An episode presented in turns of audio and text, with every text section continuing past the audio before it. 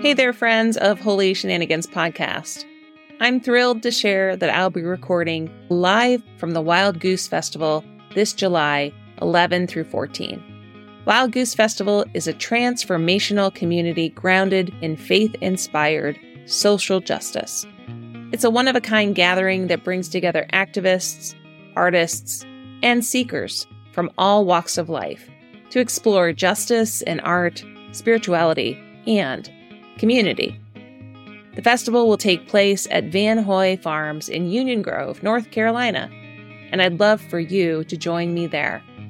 From engaging workshops to inspired panels and interactive experiences, Wild Goose has something for everyone. So mark your calendars and let's be part of this incredible community that is committed to making a positive impact in the world. For more information, visit www www.wildgoosefestival.org. As one of my followers, use a discount code A-TLE24. That's A-TLE24.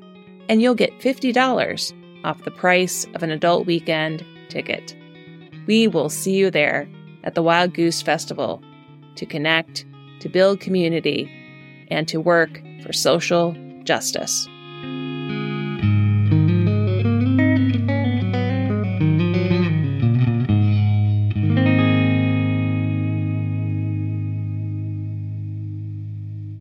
Welcome to Holy Shenanigans.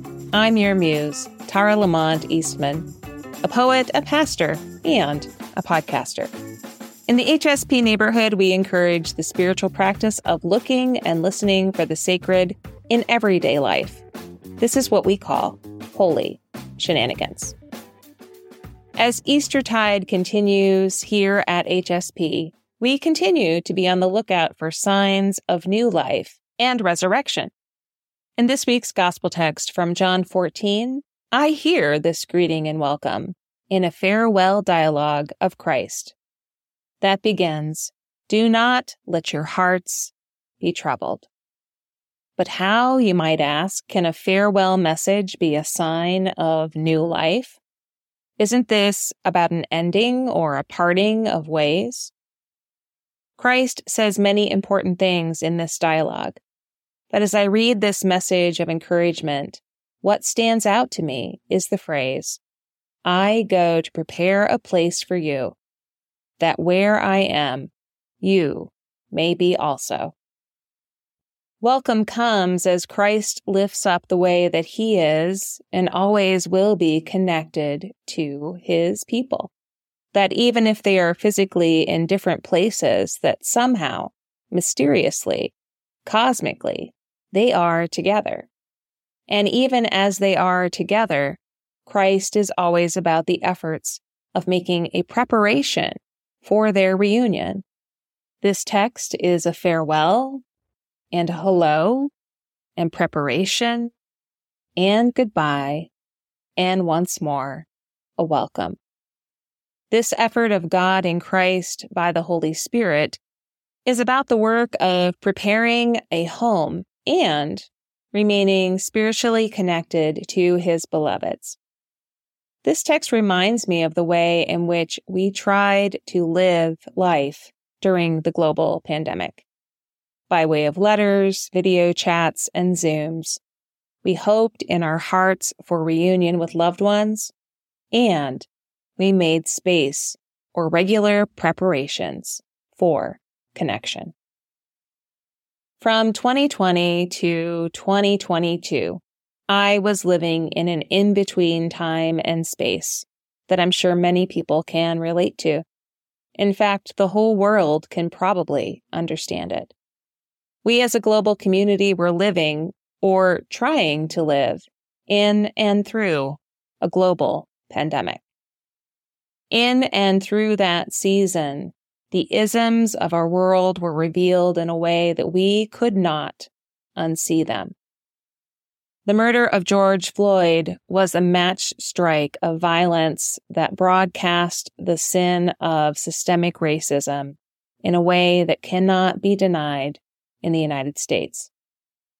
The daily reports of deaths and raging cases of COVID 19 and all the repercussions of a global pandemic left us searching for an anchor of stability, a sense of home to regain, hold on to, or to build spaces for human connection of belonging, all while trying to spare contact with a virus that raged. This was, and somewhat still is, a space of tension and conflict that we all remember in our minds, bodies, and spirits. To this day, it's still hard to understand how much this pandemic impacted the human community. But in that time, the questions we would ask would go something like this. Will we ever be able to return to some state of normalcy? If and when that normalcy arrives, will we remember how important it was and is to love one another? What were we going to do with the reality of the loss and grief of this season that we know as 2020, 2021, and 2022? A time that lasted longer and cut deeper than anyone could have imagined. In January of 2020, I had said yes to one of the biggest vocational moves of my life I stepped out in faith in answering this call to move 250 miles away from the community that I had called home. Between the yes of that January and the start of a new position in February, I packed a few bags of belongings, only having a few weeks to get ready for this big, big move.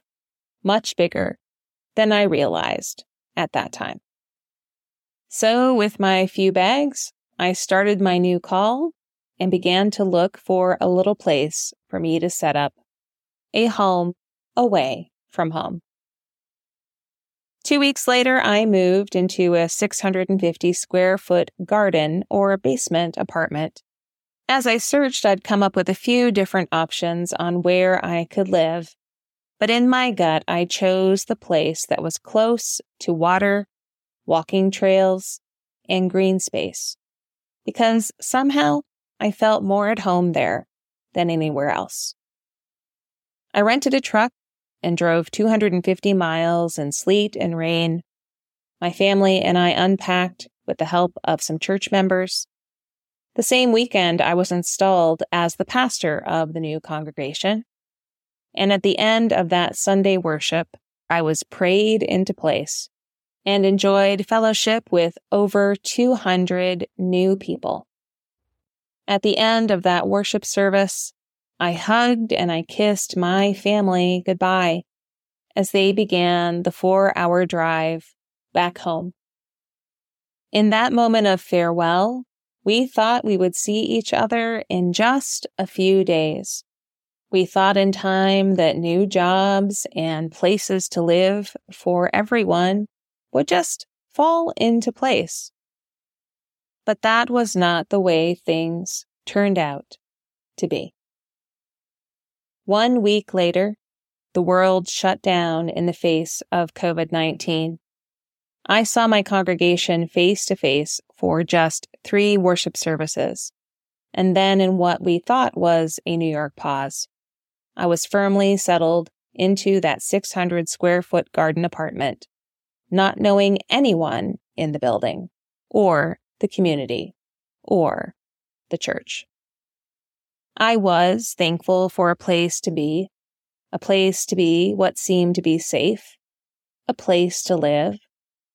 But how would it become home without the people that made a place home?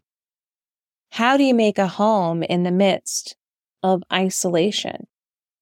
Can you be home in an in between like this? I asked all of these questions and many more in learning how to be a pastor, or at least trying to be a pastor in a pandemic. To say that there was a simple answer to this question would be underestimating a heck of a lot. But even in this strange and terrible time, there were opportunities to learn new ways of being at home. One of the ways that I learned more about being at home, even in that space, came through an emerging leadership program through Syracuse University. The program's goal was to embolden and empower faith and spiritual community leaders to live into their gifts, to build community, and to innovate with creativity to bring themselves and their communities into wholeness and health. In one of many, many Zooms in this class, the first question I heard was, What do you do well? In the midst of a pandemic, I looked at the way I had been using technology to produce with my team five online engagements a week, with space for prayer, book groups with discussion, art experiences, music, and weekly Sunday worship. In the first few months of 2020, this is what I learned that I did well. One, I have the ability to connect with people. Two, I do not give up easily. I am resilient. Three, I think outside the box. I am creative. In a strange and unexpected way, this leadership program encouraged me to lean into my strengths, to name them and to be curious how I might grow more as a leader and as a person if I dug deeper into practicing these strengths. Today, as I think about these three skills, that I learned about in this leadership program, I know that they were instrumental in helping me to curate a sense of home away from home. And while they helped me in my vocation, they also helped me to stay connected to family and friends that I missed dearly. To borrow from the words of Christ, I was in the practice of these gifts, preparing a place of home for me as well as for my church, my leadership cohort, and for my friends and family who were very far away. With the affirmation and the help of those in the fellowship, I learned that these three gifts or skills became a place of empowerment, something I could lean into. By way of learning these strengths, I creatively and tenaciously leaned in to many a challenging circumstance, and most of the time could discover some sense of home or belonging along the way. So while this season of life is different than it was in 2020, today I offer you the same questions that helped me develop a sense of belonging, of preparing a place to help you hear and be empowered in what your strengths or gifts are too. How do you lean into your strengths, better develop them, and use them as a source of support and motivation to be yourself and to make home within yourself? How might you prepare a place of home for you? The answer to these questions can be clues to what gives you a sense of a life fulfilled. And in the contemplative Christian tradition, become a rule of life. The term rule of life might not be familiar to you, but it's another way I've come to understand as a guide, a goal, or an intention of what is important and essential for you to live a whole life. A rule of life is not a hard and fast rule to drive us into a space of seeking perfection. A rule of life helps us to live in ways that give life to the full. Rules of life match our ethics and best aspirations. They help us truly and fully show up in this wild and unpredictable world. A way for me to wrap my heart and mind around writing a rule of life was to look to the strengths I had leaned on in the pandemic. Connection with people is important. I am resilient. I am creative.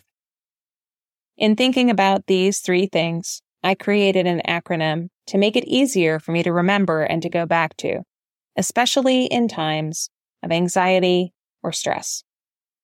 My rule of life and the subsequent poem are tools I use to help me remember strengths as well as how they serve as a lifeline to a sense of belonging and home, wherever I might be. My rule of life as of April 2021 is written as this L I V E. L, love of God, others, and self. I, intention to take actions of justice, mercy, and humility.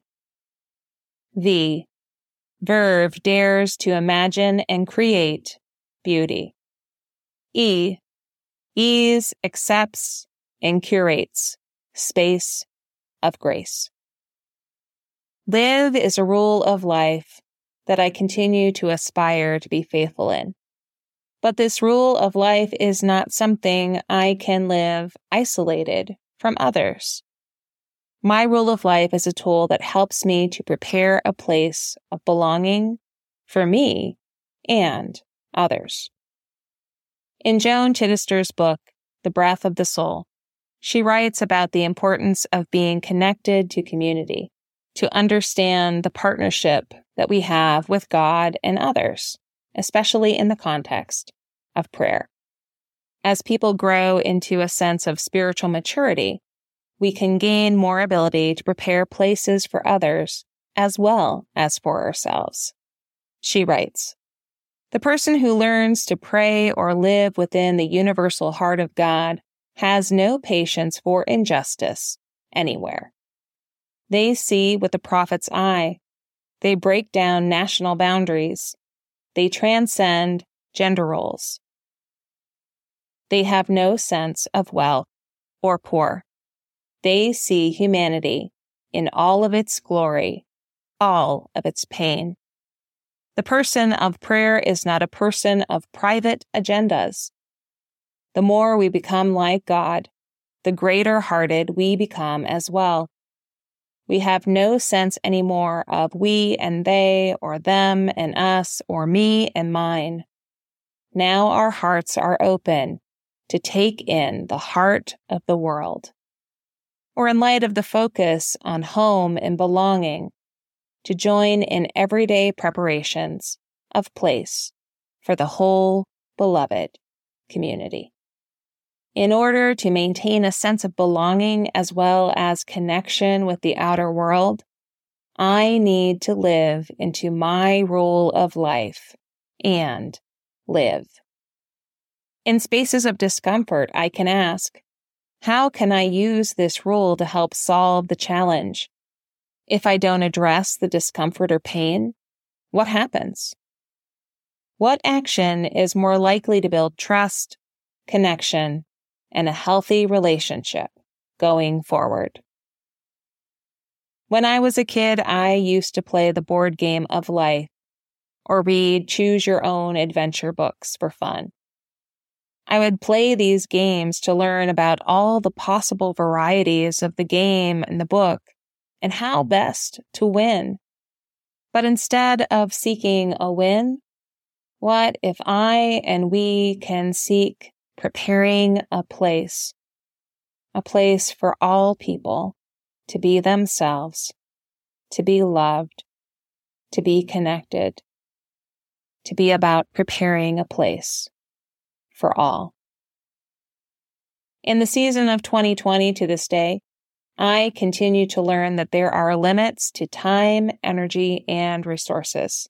I'm learning that it's necessary to choose, to choose an area of focus for effective and sustainable leadership or life. Stacey Abrams in her book Lead from Outside has something to say about making that choice and learning what your why is. She writes about the many challenges for justice, centuries of patriarchy, racism, classism, and bigotry.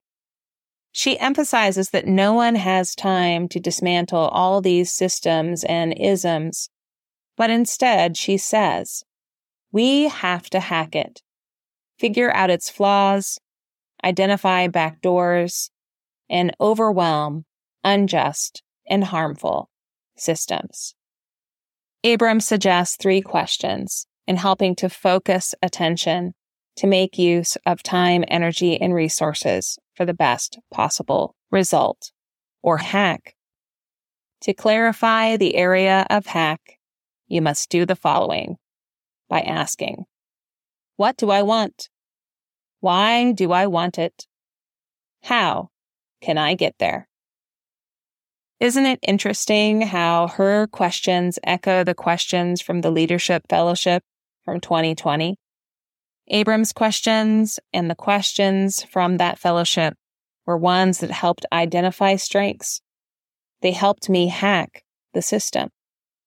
And I think these questions might be able to help you hack systems of injustice too.